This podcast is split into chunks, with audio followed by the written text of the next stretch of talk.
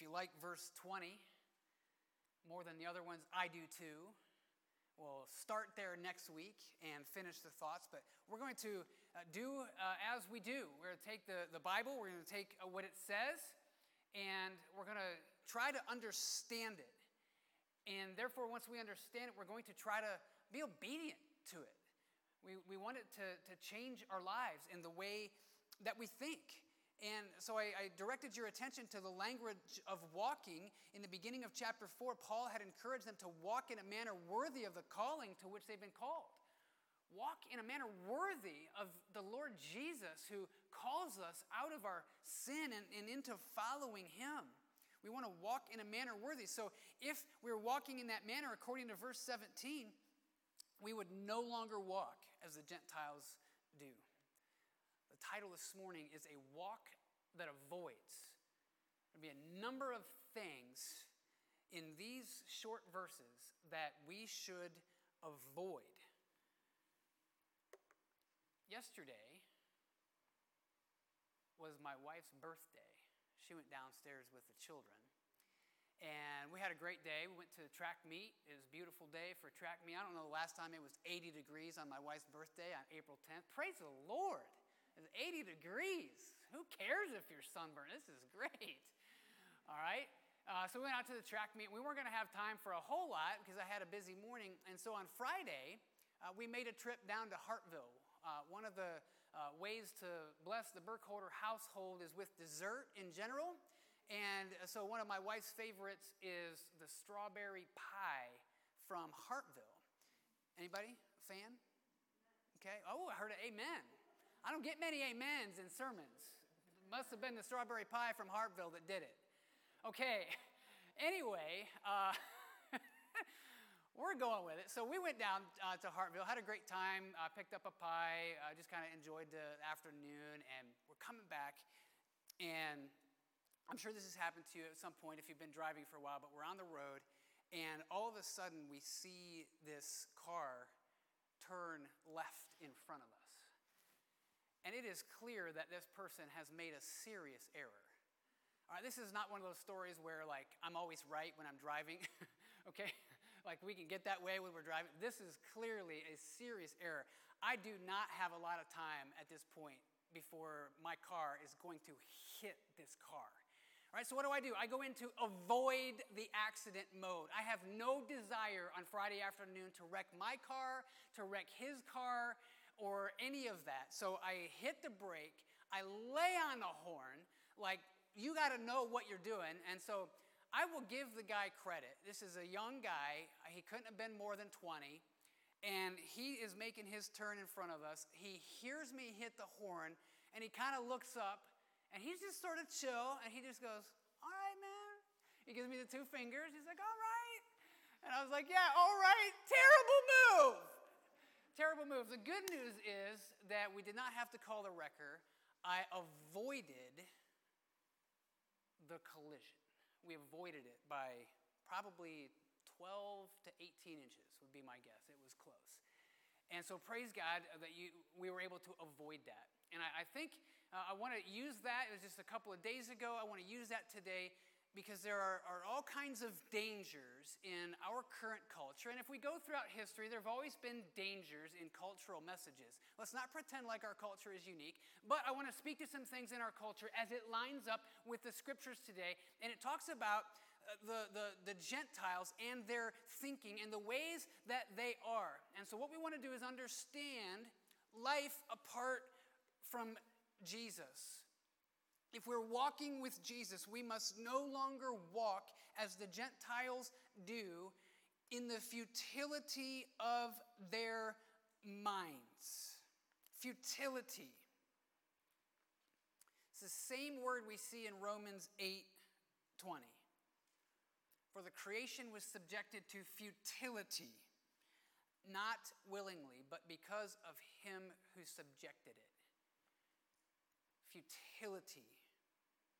What it means is it doesn't work, it's futile. To think about and to approach life apart from relationship with Jesus Christ, apart from the truth of God, is futile. It doesn't work. I don't know how it works for you when you go to the grocery store, when you're hungry, but for me, it's futile. I'm going to come home with something I shouldn't come home with. That's what's going to happen. If I go and I'm hungry, there's going to be something with maple in it in my cart and on the counter when I get home because I'm hungry. Right? It's uh, to go to the grocery store hungry for me and not come home with something that says maple or dessert is futile. It doesn't make any sense. It doesn't doesn't work. And so if you foreshadow just a little bit to, to verse 18, we see words like darkened and ignorance.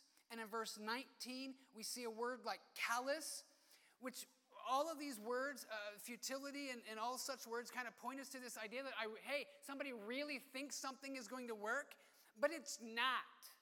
All right, so to live away from God and opposed to his principles, opposed to his word, it's not just a bad choice. It's destruction, it's foolishness, it's ignorance. If you're living today apart from a relationship with God through your faith in His Son, Jesus Christ, I'm not screaming at you, I'm pleading. Would you consider that the Bible calls those ways and that lifestyle futile? Would you please consider the joy and peace you can have by walking on a path in relationship with Jesus Christ? Paul gave a reminder of Ephesians 2 about how dark that place is. We all start there.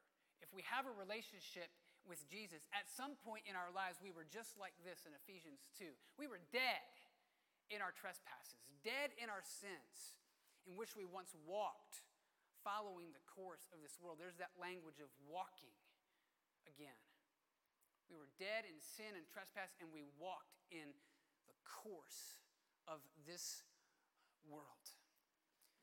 Do we truly desire God's ways. This is a great place for us. In verse 17, it says, the futility of their minds, for us to check our thinking. I had a friend who used to, who always uh, would say, and probably still does, change that stinking thinking, get a checkup from the neck up. And I remember that about Dan.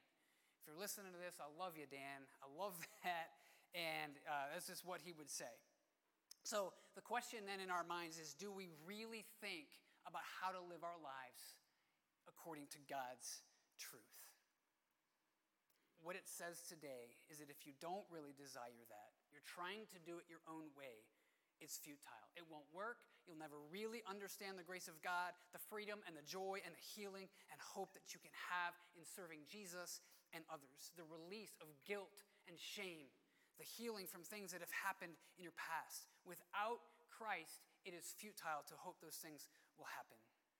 You just try to justify uh, your own sin, it won't work. A mind for Jesus avoids futile thinking.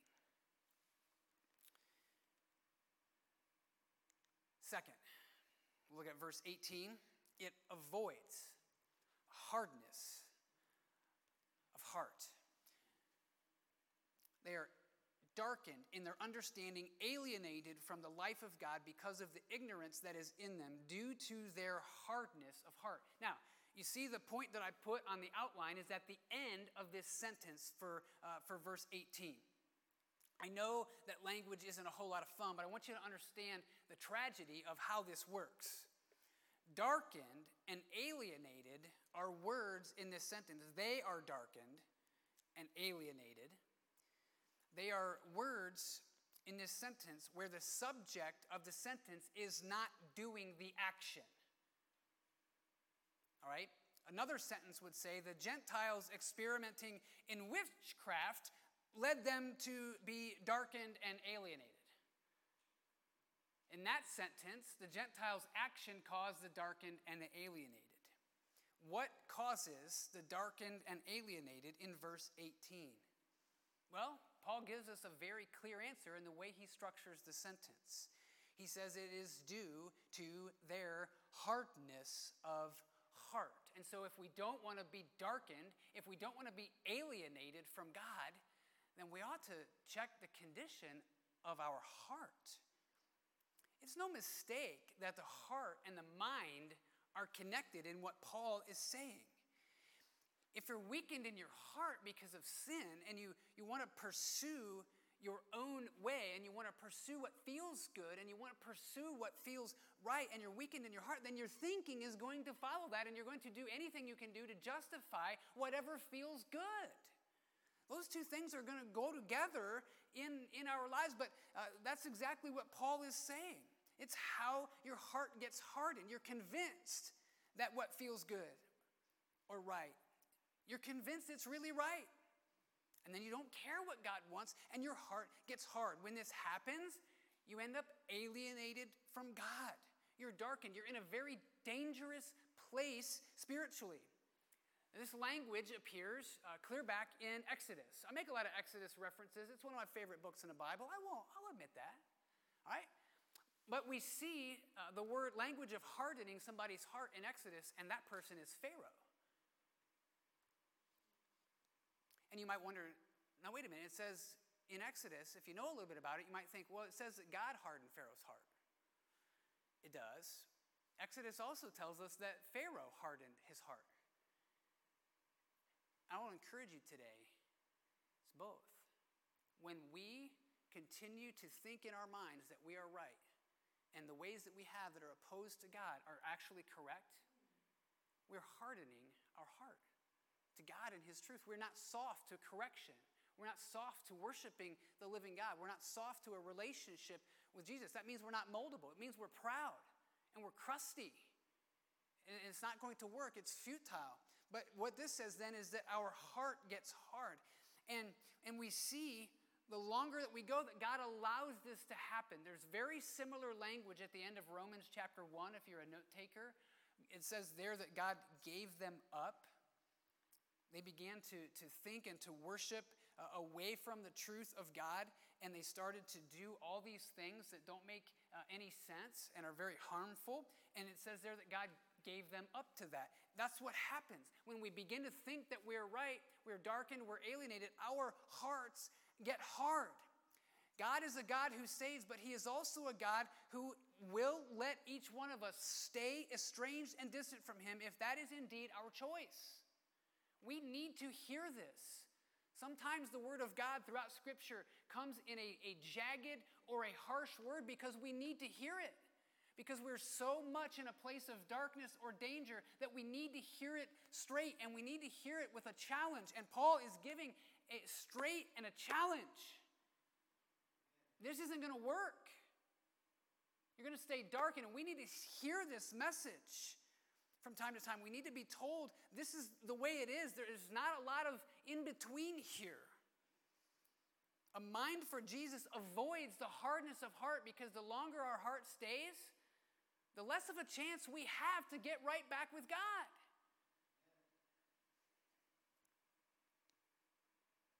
God will give us over to it. If you don't believe me, then pay attention. It's here, it's right on the page. Verse 19 They've become callous and have given themselves up to sensuality, greedy to practice every kind of impurity.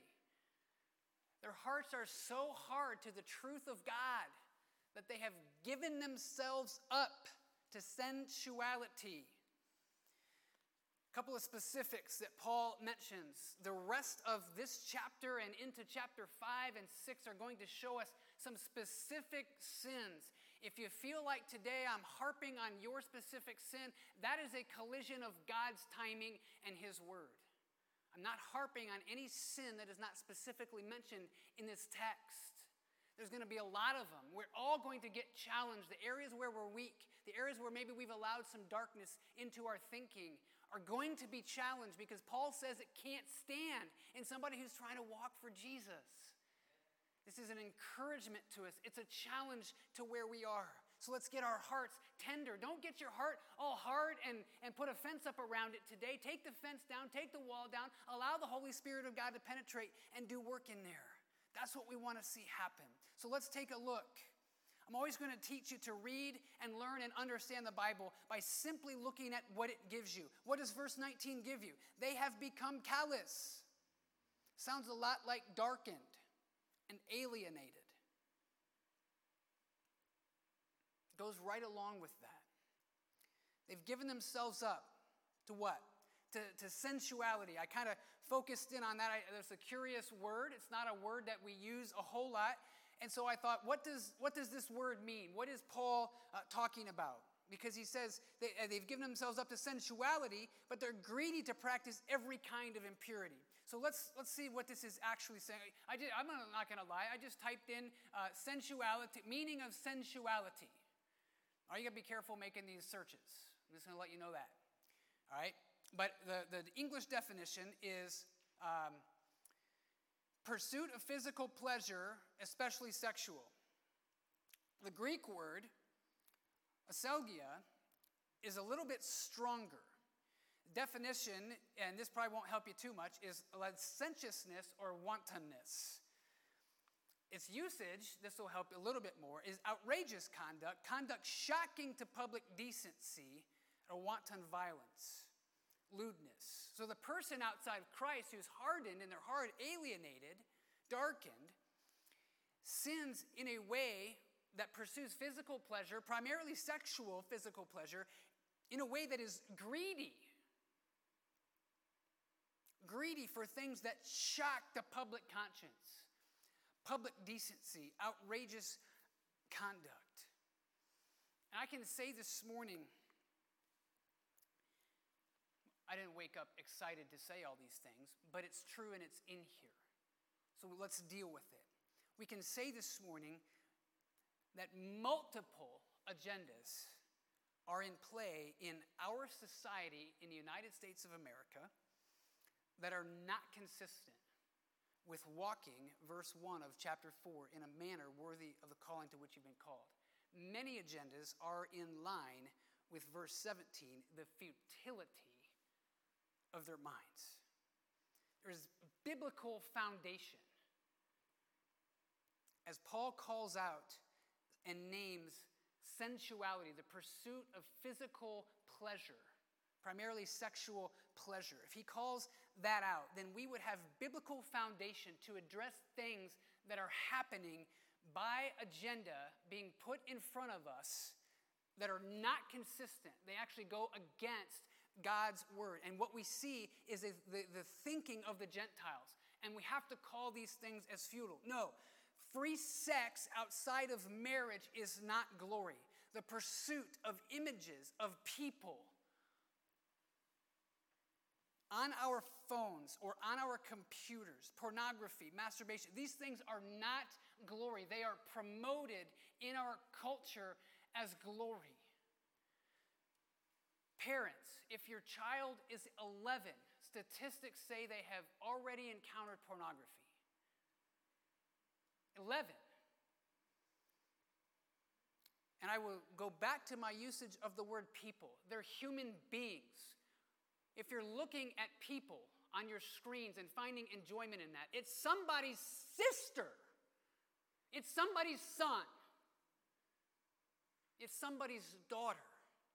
It's futile. It'll bring you pleasure for a moment, and then it'll evaporate in guilt and shame. They don't satisfy. It's futile. They promise freedom and joy, but they leave us in chains of slavery. Instead, these values are, are, are consistent with people who want to be their own God. We want to be in charge of our own pleasure, do things the way that we want to do them, rather than submitted to the real God. Submission to pleasing people is actually slavery. It'll never lead anywhere and it'll keep you in chains. Real freedom is found in submission to Jesus. A mind for Jesus avoids futile thinking. It avoids a hardening of our heart that leaves us darkened and alienated. It avoids impurity in our lives. We want these words to be a correction, a direct challenge to what we see going on in our media, in our government, in our world, in, in our culture. Do you like verse 20 yet?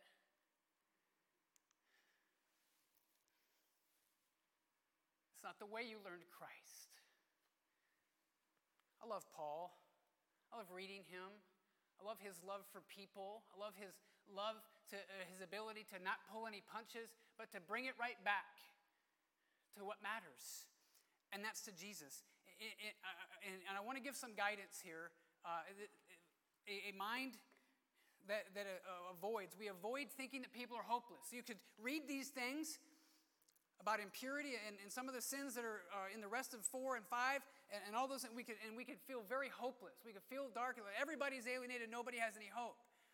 And it takes a lot of work, it takes a lot of discernment. But Paul, in verse 20, says, That's not the way you learn Christ. And I'm going to start in verse 20 next week, and we're going to go forward. And we're going to see some, some healthy instruction uh, in ways in which we can do this. Now, uh, I'm going to put up a, a chart, and the, the, point of this, I'm just going to put it up. I'll, I'll begin to let you, uh, let you experience this with your eyes. And I'll walk through this so you can listen and you can hear uh, the contrast. There are things in knowing that Paul makes a category of Gentiles who are not walking in Christ's ways. You no longer walk that way, futile, dark, and alienated, the things we've been talking about this morning. All right, there are things that we should do in response when we are having these own issues ourselves or when we're trying to work with somebody who is, who is in that mindset. There are also things that we don't do. And this is my attempt to encourage your thinking. Because the thinking will be in tension for us really throughout the rest of the letter of Ephesians, the, the rest of the studies that we will have. I can't give every specific, I, I can't do that. I've tried generally here, and I want to just talk through this. I don't want us to think people are hopeless. Paul certainly doesn't. Christ certainly doesn't. But we can't understand the glory of Jesus without understanding how incredibly dark our sin really is. All right, so how can we avoid thinking people are homeless while still holding to the standards that clearly Paul is pointing the Ephesian readers to uphold? All right, so a yes. A yes is love people. Love somebody who expresses desires or thoughts outside of biblical boundaries. Love them. Meet them where they are. Try to understand them. Be ready, though, to be firm and to say hard truths. No, we, we, it's not true that we must agree and affirm every single thing in that person's lifestyle. It means that we can listen. It means that we can be there. It means that we can uh, give them a, a, burger if that's what they want, and let's have a, a coffee or a milkshake or something, and let's talk about life and connect as human beings who need the grace of God. So the yes is that we love people like we love people. The no is no. I, I, can't agree and affirm every single thing that's out there because the Bible has standards. You'll see some more of that on our yes side. Yes, we all need grace. We want to say that repeatedly. You're never going to meet anybody who needs grace more than you do. We all need the grace of Jesus. We're all darkened in our sins. Ephesians chapter 2, go back and read how awful we were in our sinful state before we came to Christ. So there's hope. If you feel the, the heaviness of the darkness in your life, yes, there's hope and there's grace. Freely, God will give it to you through faith in Christ. That's why Jesus died. That's why he was put in a tomb. That's why he rose from the dead. And so we want to say grace. We want to point people to that and to establish that common ground.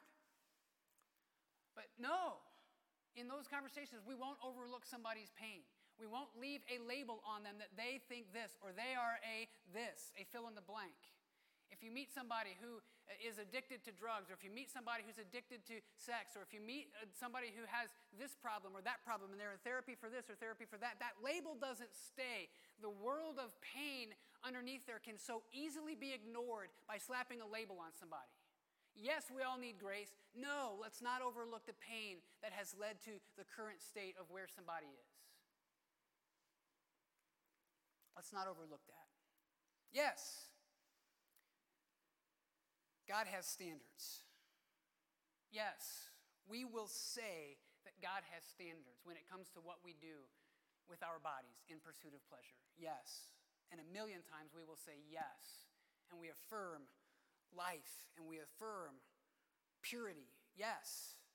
We will say those things. No, we will not expect non believers to automatically begin to act like believers. There is depth. I mentioned, uh, put that up with pain. There is a lot of guilt and shame and hardness and pride. And sometimes it's not going to change, sometimes it will. But just because we believe God has standards doesn't mean that we should automatically expect non believers to start acting like believers. That's not realistic, and it's not what Paul calls for when he writes and challenges the church. Yes, we want to speak out for our biblical values. Call your senator and tell him the Equality Act is garbage. Call him up. Say it on your social media. Stand for what is right. Use your voice. Fine. Please, we need people speaking for truth and biblical morals. We represent our values in the public square. Speak out for those. No, I'm not going to expect the media and the government to be my friend and the agent by which the kingdom of God is going to be ushered into this world. No. No. If we were dropped into the church in 100 AD, we would have a whole different view of the development of the kingdom of God. The government was not their friend, they didn't have a whole lot of media. We have to understand our cultural context. If the media gives us a little bit of help, great. We get some moral programming, uh, great. We have some options, great. We want to speak to those things, but we can't. We can't get ourselves so wrapped up into thinking that, that media and government are going to be the ones that usher in the kingdom of God. No, we don't do that. Yes, we share the gospel. It's the only thing that sets people free from their sin. It's the only way to realize that Jesus is the king of your life. And it's the only way to find freedom is to give up control and repent and turn from your sin. No, I'm not interested in behavior modification because all that is is human effort. And what does Paul call it? He calls it futility. It doesn't work. Now, somebody who's cleaned up on the outside may be a little bit easier to work with. Absolutely. Hey, there's clarity and communication. We talk, we have a better conversation if you're not on something or under the control of a substance. Or, hey, if you're willing to, to come and talk about some of your pain, we can talk about some of those things. That makes it great, but I'm not interested in behavior modification. All that is is another road that leads to hell. It's our self effort. When we trust God, we trust Jesus, He's the one. We have learned Christ. Verse 20. I hope that you're going to cheat and look ahead. I hope you're going to look ahead and be encouraged and see the wonderful things that we're going to see uh, as the challenges keep coming. Uh, Paul will always take us back to Christ. Yes, there is grace. Yes, there is forgiveness. Yes, there is faith and change and hope and healing. But in order to have those things through faith in Jesus Christ, we must turn away.